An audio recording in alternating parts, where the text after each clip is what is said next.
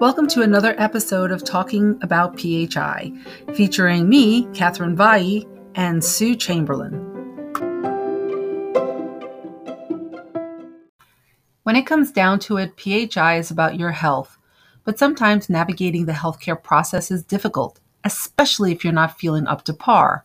Today, we chat with Jeannie Austin. She shares her gripping and eye opening lupus journey and what it taught her about patient advocacy. Hi, and good to be here.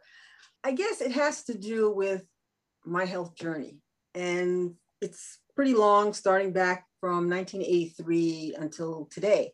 And all the things that happened and you know, to me and what I learned and, and a lot of things that was sort of eye-opening, sometimes a little shocking, but it all brought me to the point where when I speak to people about patient advocacy, I um, I think there's so many things that I, you know, a long time assumed that people would know, and even by now, and even to this day, I'm like, wow, you could really help yourself, and just by talking to other people and the information that I give them, that can make the journey for yourself a little easier and you can navigate through it a lot better. I guess the best way to start is let me go back to 1983 and I'll try to make this brief. I was about maybe a couple of years out of college, and I started to present with these strange symptoms, strange rashes, low grade fevers, body aches. And for someone at the time, I was about my early 20s, I the doctor and they would say, eh, it's the flu. You just take care of yourself. Oh, it's a sore throat or something. Then at one point, I really started to feel strange. My mother was working as a medical technician and um, and spoke to some of the doctors there and they said, well, to bring her in for some uh, labs. And when I went there, they said, something seems off. The labs weren't, just weren't looking right. So they, they, they recommended that you go to a top in New York City. Wow. I saw that he was dealing with cancer patients. It's not like today, you know, a lot of people can survive it. So I was so nervous and so young and sitting in that office. When they finally I took the labs, well, you know, she's just anemic. You just need to, you know, fortify her iron. I was like, great. Oh, it's not cancer. You can get through it. But weeks were going by, and my mother was taking beet juice, geritol, anything to, to fortify the iron, get the my build my blood up. Then we moved to uh, 1986. I moved to Florida, and I was there not even a year when the same thing started happening again. Went to the doctor, same thing again. You probably have, uh, you know, cold or something. I started to feel at one point so weak. I it feels sometimes like I'm lying down, I have a refrigerator on top of me, the, the, the pain and the weight. I talked to my mother, she could sense there was something wrong. And so she came down to, to Florida and she took me to a clinic and she said, I think you should take these uh, lab. She, she was a phlebotomist also, so she knew which lab test that they should focus on. The doctor comes out and he says, You need to take her to the emergency room right away. And he said, He doesn't understand how I'm even standing. He said, My blood count was so low, it was dangerous. He goes, You have to take her now. Went over to the hospital. We're looking at each other. My mother, she never heard of it. And I said, Okay, what's the medicine? What's the cure? And he said, There's no cure. I, I didn't even know how to process that it's not cancer. Again, I was back with cancer because that was the, the, the, worst thing back then. He said, well, we can give you some steroids, and uh, the best thing to do is rest and stay out of the sun. I'm thinking I'm in the sunshine state. Uh, the steroids, at first it's great, and then you feel the side effects of steroids. A few months later, I started to feel really ill again. So went back to New York. I should say back in Florida, they said that my kidneys start to look a little compromised. And so there was that on top of the lupus, because the undiagnosed lupus from the time from 1983, when they should have done the test to see, they sort of missed that. And at that point, that's when I had the huge lupus flare and everything went wrong. My system was shutting down. My kidneys were working only 40%. By the time I left the hospital, the doctors said, You may have one to two years before if your kidneys completely close down and shut down. It was just shocking. Walked into the hospital, I left in a wheelchair. Back at home, as I started to recover with the help of my mother and my parents, thank God, and my family sisters helped me get through this. And by the time I was back on my feet, I started to think, I said, is there anything I could do to get my kidneys working for a little bit longer? Maybe medicine will catch up with me if I can keep it there and there might be some better options.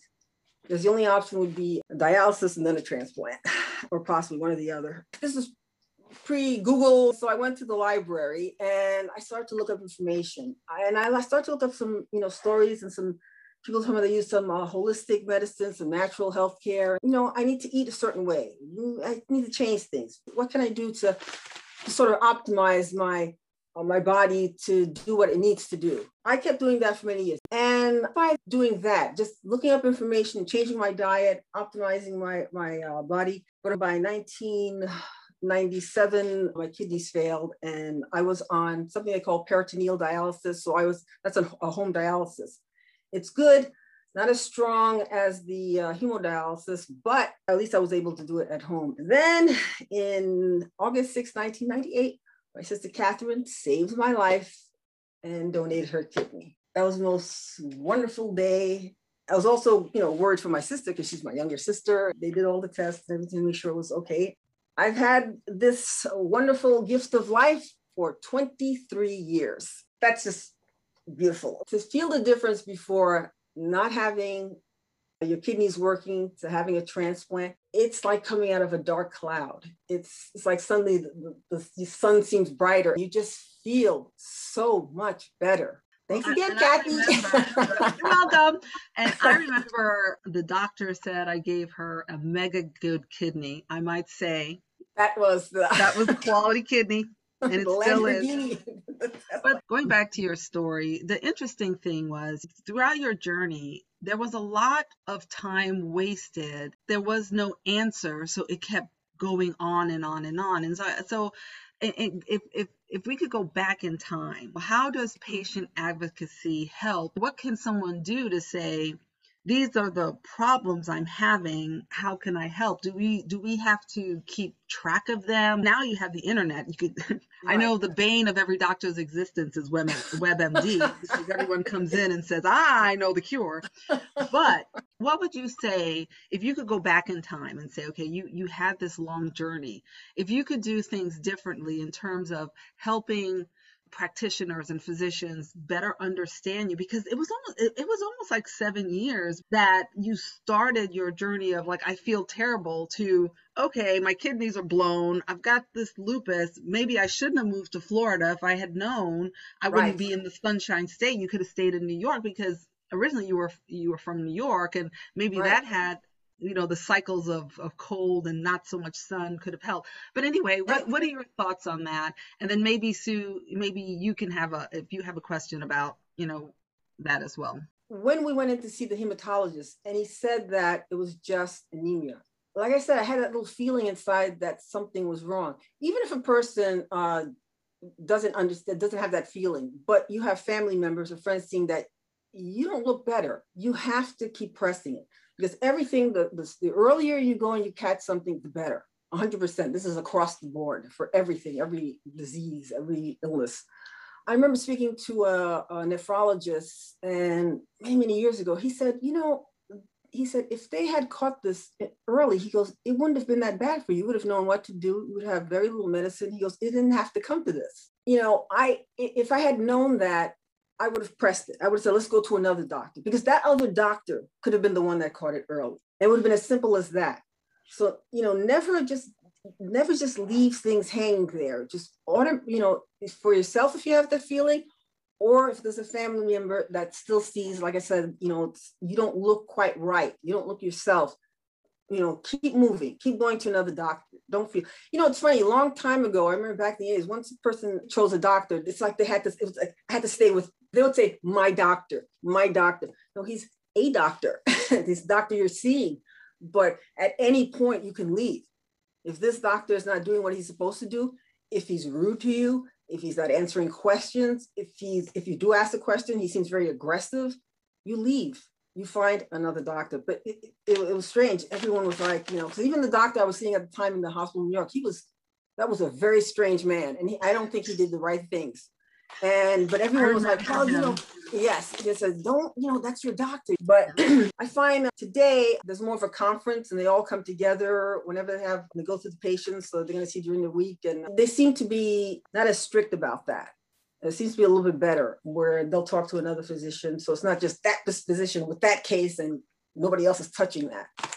So yeah, but, I, I will say that you had two things going to, for your advantage, but the big thing was that not everybody has is your mother who at least understood some basics of healthcare and right. had that insider and there's so many people that don't understand that and that's where they've got to come back on the gut and to listen to yeah. your gut just like you did because you know people start to think i must be paranoid and the doctor told me it's just a cold or the right. doctor told me I mean, I, I, will tell you, I, I had a little incident with my husband where I noticed he had this huge redness on his leg.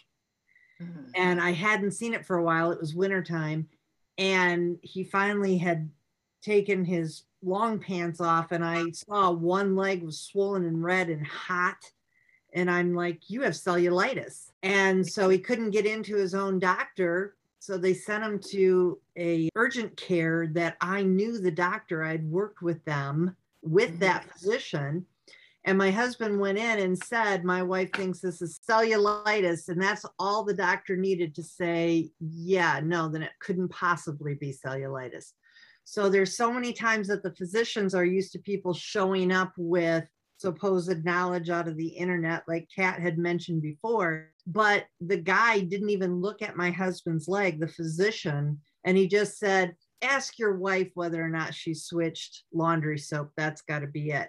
And of course, you know, when I try new laundry soap, I always only wash one leg and not the other of a pair of pants. So, you know, that totally makes sense that one leg had a oh. reaction and the other one didn't have one at all so he was not treated the way that he needed to be and we went yet another day before he got the antibiotics and that type of stuff he needed and because of the delay he ended up in the emergency room with an iv antibiotic again with what you're saying even sometimes having somebody with that medical background you've got to just keep pushing so right. awesome mother and awesome yeah. way to uh, listen to your gut yeah. I mm-hmm. think that's the important thing that I think that's one of the important takeaways that somehow we have to articulate to people. Not only do you have to listen to your gut, you somehow have to articulate the urgency to either your health care physician or your healthcare provider or this whoever is your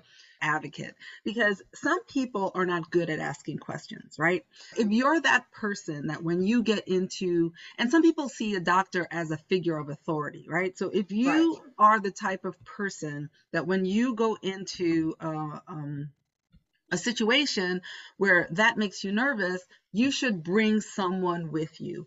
It's okay, right? right? You can say, mm-hmm this is my person that's coming in because she's going to help me get through this exam or the first part of the exam and she's going to help me ask a question or he's going to ask you know and so this person becomes you know the person that can help ask all the questions and and a lot of times when you're when you're not feeling well okay because there was a incident you know here you have jeannie who's like this she's a super patient in terms of prepared she has she knows all her medicines she takes them she puts them on a schedule and and uh, make sure she takes them on a, a, a you know time-based uh, approach. But there was a moment in her health that she had another health crisis that you know when you're going through something and you start getting on heavy medication and you start feeling bad, even the strongest person needs right. someone to be a voice because you kind of get clouded in your mm-hmm. head in terms of you know because your your body is struggling with hey you're feeling pain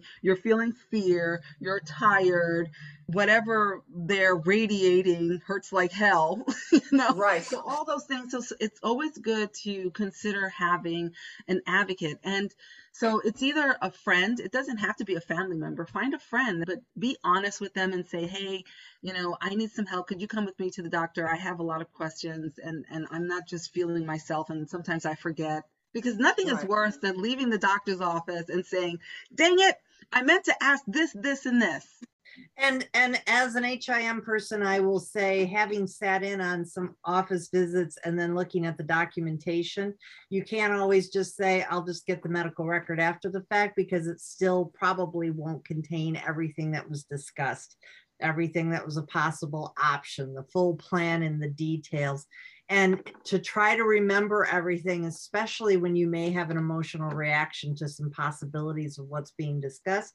You're absolutely right. right. Have somebody else in there that can say, that can take notes or just remember or be the backup person to say, wait a minute, mm-hmm. I thought I heard the doctor say this and she yes. said that. And then you can say, well, that's not what I heard. And now you can get clarification. Yeah, that sounds like Absolutely. one of our discussions, Jeannie. Remember? exactly. I, was like, no, that's not what she said. Because I, I learned this from my mom and then I learned this from Jeannie. Always have the book. I go in. If I'm playing the role of advocate, I always have a book because as much as I like to believe that I remember everything I hear, I don't. But I do write it down. I do take meticulous notes. And then this way, we can then have that as a review. So when you go back, you can go back to and look at the notes, and that's always helpful. I have three sisters, and Jeannie helped one of my other sisters. Um, oh, by the way, full disclosure, if everyone hasn't figured out, Jeannie Austin is my sister. yeah, my sister.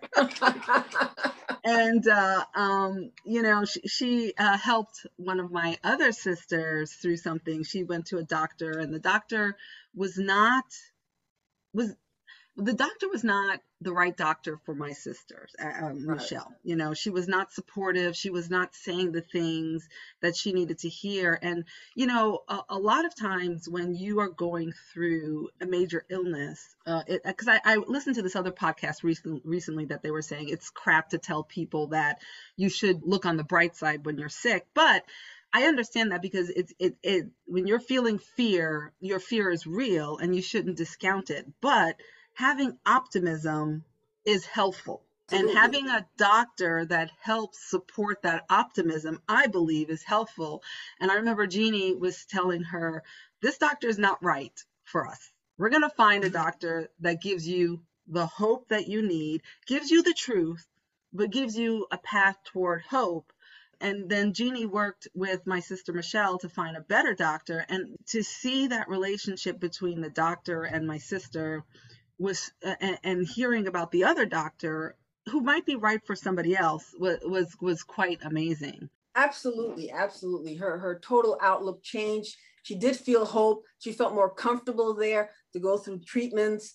And that makes such a difference. I always said that whenever you go to a doctor, and if they seem sort of upset or a little annoyed by your questions, for me, that's not the right, right doctor for you. Because you, are going to have to have questions every day. Once you leave that office, you know, you're one of many patients that the doctor has. He's not just thinking about you all day. And not that he doesn't care about you, but that's just the facts. You know, always have questions. You're thinking about what's good for you. And when you go in there, you have to have that discussion again with him. Sometimes you're going to repeat the same question and that should be okay. You know, and he'll say, okay, you know, you can have a dialogue and talk. All the doctors that work with me right now, I'm comfortable with each and every one of them. When I, if you have a feeling like, here's an example, you, you know, like, oh, it's a doctor's appointment. If you start to feel a knot in your stomach that you're about to go see that doctor again, that's the wrong doctor. Every time I have an appointment, I go, I feel good. I can talk to the doctors. It just feels like, okay, another part of my treatment and everything is nice and easy and keep moving everything is good. So I think that is just so important to have um, a nice rapport with the doctor that, that you're seeing, especially for if you have something that's ongoing. That's a, this is something you're going to be seeing uh, a doctor for many years. One of the things I also thought was always very impressive about Eugenie and in terms of how you think of your health is that she would always tell me it's better to go to the doctor and find out you know, you, no one likes bad news. Right? right? No one likes bad news, especially if you've gone through, you know, you've climbed a mountain and you've gotten to the top and you're like, oh, I'm, I'm better.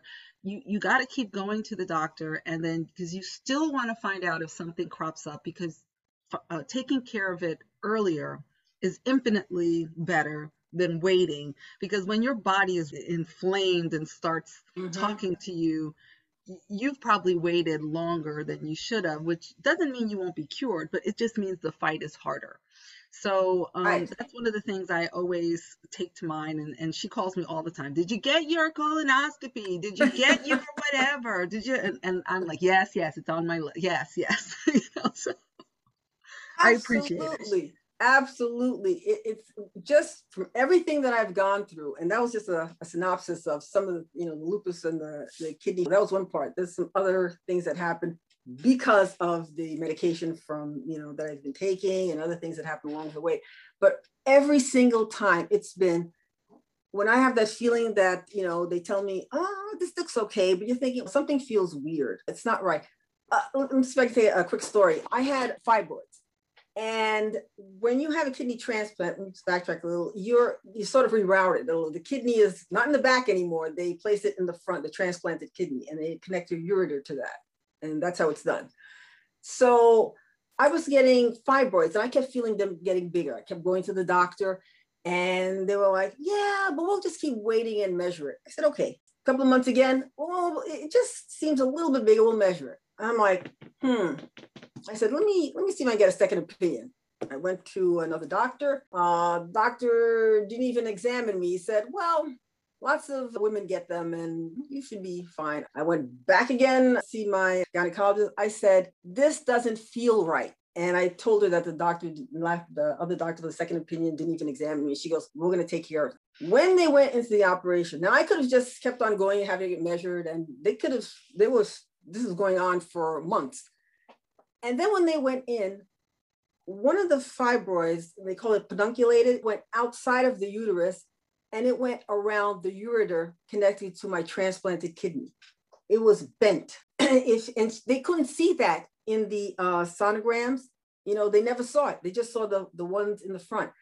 And after the operation, she said, if I didn't press this, if I didn't keep saying we need to have this, you know, an operation, get these fibroids out, they would have never seen that. And she said that could have killed my transplanted kidney. And so there again, another example, that feeling inside I had, I'm looking at my stomach, I could feel the fibroid in there. I said, this is not right. Let's get this out. And, and I talk to women all the time who have fibroids and they're like, yeah, I've had fibroids for this many years. I'm thinking, you know, it really shouldn't be there. You need to do something. Something has to happen. But that, you know, because I said they just don't stay inside the uterus. They sort of go out and attach to different organs and things. And now you have a way bigger problem. Once again, always, you know, if you feel something, gut feeling, and always try to go after everything early. You know what it feels like when you're feeling healthy. If you're not feeling that way, something's wrong and you need to get back to where that is. And whatever is causing that needs to be addressed. So how do we how do we help people understand the difference from, you know, going for your gut and when people are telling you you're a hypochondriac? How do you get through that journey to say hey i need help. Is it just finding different doctors? Or what what are your thoughts sue? And then i'll ask uh, jeannie the same question so uh, just like you can feel sometimes with your gut that something's wrong you can also feel from a physician whether or not they respect you and are listening to you and here's where i'm going to come down to everything that we talk about in the world right now you need to look at the data and the facts. So even Jeannie, when you were having issues before, that your labs were off, but they were still trying to, in some ways, say, yeah, but just get your iron up, just get your whatever. There was something wrong and it's showing up in the data. So if you go to several doctors and you've got something abnormal and you can feel it and they don't want to do anything about it, you are not a hypochondriac. So here's where I'll throw out my years of being around physicians, and things are definitely better than they were 30 years ago. But a lot of times uh, there's a professional courtesy that they're not going to say anything opposite of your other doctor when you go to get your own second opinion because they don't want to say that that other doctor did anything wrong even though behind the scenes they're going to go, oh my God, I would never send my family member to that doctor. That doctor doesn't know this, that, or the other thing. So there's this code that was out there for many, many years. Mm-hmm. Um, so you've got to kind of keep that in mind that when you're going for the second opinion, are the doctors in the same system or whatever, and they're not going to say, Yes, I disagree with your doctor. You should have surgery right now. So that's something to consider. Now, if the doctor shows you that everything is normal and within normal ranges, and they're still talking to you and saying everything we see, the ultrasounds are normal, the lab work is all normal. And there's one thing after another after another. Maybe you're ultra sensitive to everything in your environment where there may not be anything major wrong. It's just, uh, you know, depression sometimes can cause physical abnormalities that aren't going to show up in things. There could be other things going on, something in the environment that just makes you uncomfortable, but that doesn't mean you have cancer. That doesn't mean you have all these other terrible things that could be going on. Just because you get a headache doesn't mean you have a brain tumor. So it, it is tough, but that's again where you want to see the data. But if your data and your lab work and and you don't feel that they've done all the lab work that they need comes back normal, then it might make sense. Okay, let's see how you feel six weeks from now and give yourself some time. So just a right. thought with with that you know that's uh, and, and, you're right that's sort of very applicable to what's going on uh, today I, I've noticed that the first thing that happens every time you go into an office is they're to do sort of a little triage there. They're to take your blood pressure, they're to check your temperature, they're to check your weight to see if there's not a huge fluctuation. You know, those are a lot of things that you can do at home. And you see your blood pressure seems a little high today. And, and now it's very easy to get a, a cuff, very easy. When I first, my mother taught me how to do it manually, but now it's very easy. And if you see it's going up and down or it's really high, take those, you know, jot those notes down, take your temperature, take your pulse, all that. You can bring that to the doctor, and that's really helpful. There again, facts. Then next thing, get labs. That's the only way they're going to find. That's like the first phase. They're going to find out what's happening on. Then the next one will be imaging. You know, sometimes and the doctors will tell you which imaging is best for certain things, what they can really see. If they're not seeing something, something off in the labs a little bit, and then you know they're like, well, okay, we can go further and we can see. But you know, you can cover everything and then doing it early again. The other now, thing I would mention is when when they're when they're telling you what labs they're going to take, one of the things I've started to do is ask them what that lab will tell you because they know the medicine behind it, right? They'll say, You're getting this, this, and this. And you're like, Well, what does that check for? Because if there's something else that you're feeling, you may have you may have to ask, like, is does this check for something wrong with my thyroid? Does this check for some you know sometimes you have to and, and they'll tell you or they'll say well uh, do you are you feeling so and so maybe we'll check for that. But sometimes you have to ask because you, kind of have to be inquisitive without being because that's the other thing. You don't want your you don't want to attack the the physician. They're there to help you but you mm-hmm. do have the right to ask questions and just you know to learn a little bit more about what these um, type of tests are and what they what they um, check for. Sorry i'll add to that two things. One is that there's such a push now to make the patient their own in control of their own care. So the more information a patient can get that's a lot of what you'll see with new federal law, but it's training for physicians as well. That they don't, I mean, it used to be, I'll just tell you what to do and do it, quit asking questions. But now you'll see more of a push along those lines. But I'll also add that when you're asking for certain studies in certain labs, your payers, your insurance company may not want to pay for it if you don't have certain signs and symptoms to support it. So I will throw out the other part is as you're pushing for some of this, keep in mind that it needs to be supported by your signs and symptoms or else your insurance company may deny it. Hmm. So that may be why physicians push back because a lot of times they can't bill the patient if it's denied. And they know that it's not medically necessary by what they're seeing. So I'm just throwing that out to give the other side of the pressure that the physicians feel from the groups they may belong to, with what's going on in society, with payment, all that kind of stuff.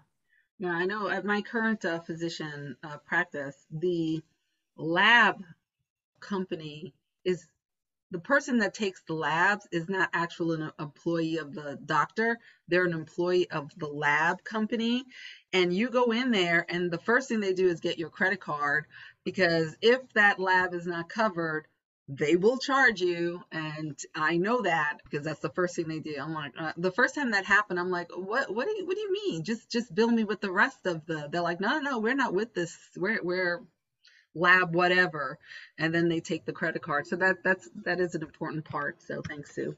Jeannie you had your personal journey and now uh, you've taken on because and and when you were younger in your early 20s, our, mo- our mother played an important role. But now, so many years later, you're you've kind of taken the role of helping mom with her health care. And so, as an advocate of someone who was, you know, taking care of themselves, but now helping to take care of another, just a couple of quick points or action steps or tips that you would provide to others to how to, you know, how to be a, a good patient advocate for a family member or a friend or whoever. Oh, yeah, mostly very similar to what you still would do for yourself. I make sure that, you know, or make sure that um, all their appointments or every, eh, all the appointments they need to go to, you're on schedule with that, you know, and you're going to be there in uh, all the appointments. I'm usually sitting there and asking the doctor a couple of questions or I'll ask uh, for myself, I'll ask my mother, how do you feel? Okay, we'll ask the doctor about this. And we'll go over any of the things that she needs, but it, it's mostly staying, staying up with all the um, vaccinations. Very important at a certain age that they have all their vaccinations are up to date because things like the flu and pneumonia can be really serious. So I make sure all the appointments are on time always checking to see how she's feeling, making sure that, you know, as far as exercise, nutrition, all these things. And uh, yeah, just being very current, very, very current and aware of everything and their needs, their special needs at that point in their, that season of their life. So, Sue, what do you do if you don't have a family member or you don't have a great friend? Are there options for patient advocacy that you know of as a healthcare person that could fill in the blanks and and is that an extra cost or does insurance do you know anything about that any thoughts I have seen some organizations that will offer a patient advocate if people are asking for it. Some do and some don't. Some charge and some don't. So at this point, if there's some companies that may do it and that type of thing, of course, they need to make money to be able to survive. So there might be a charge with that. But what I would do is just start out asking the organization that your physician is part of whether or not they have a patient advocacy program because there are i've seen in some organizations where they have some volunteers that are willing to talk to patients and to kind of help them through that they also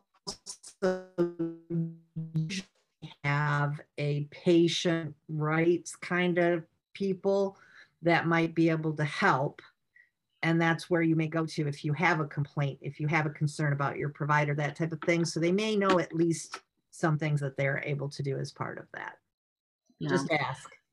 If you had to give someone three tips, Jeannie, like just three to say to get started and and you know you you want to become more in charge of your health experience, what would you say those three tips are? And I think you kind of mentioned them at first, but I was wondering if there's any other, you know, tips that you would say start here. I have my um, thoughts. oh, okay, cool.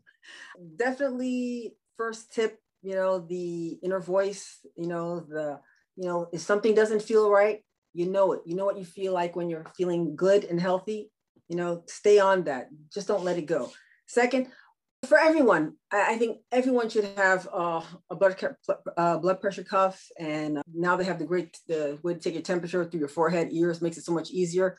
Keep track of that. Yeah uh, you know even when you're looking for a doctor if you go in and you feel uncomfortable you don't have to stay there.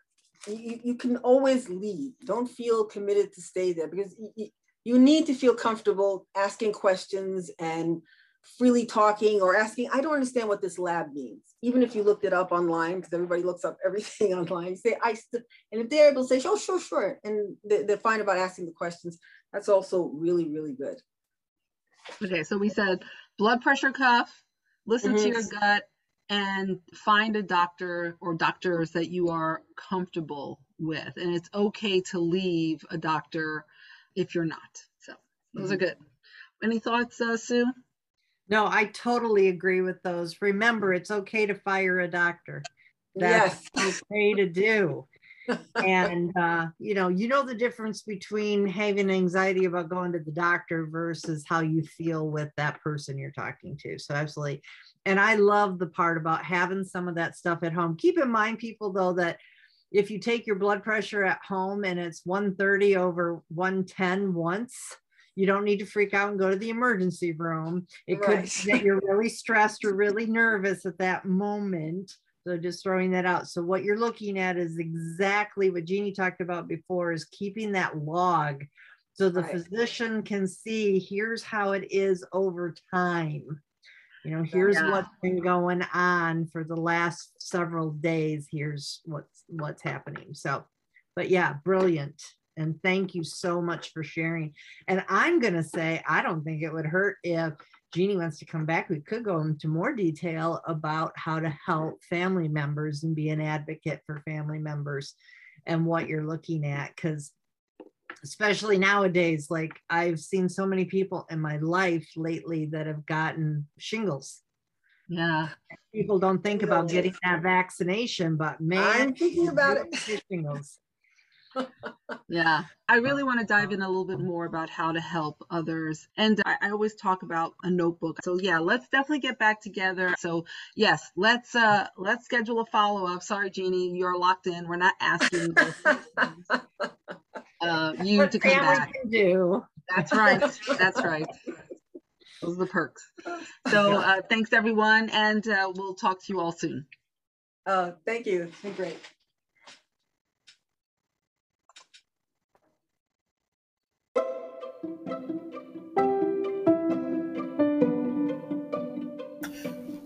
Thanks for joining us for another great episode of Talking About PHI.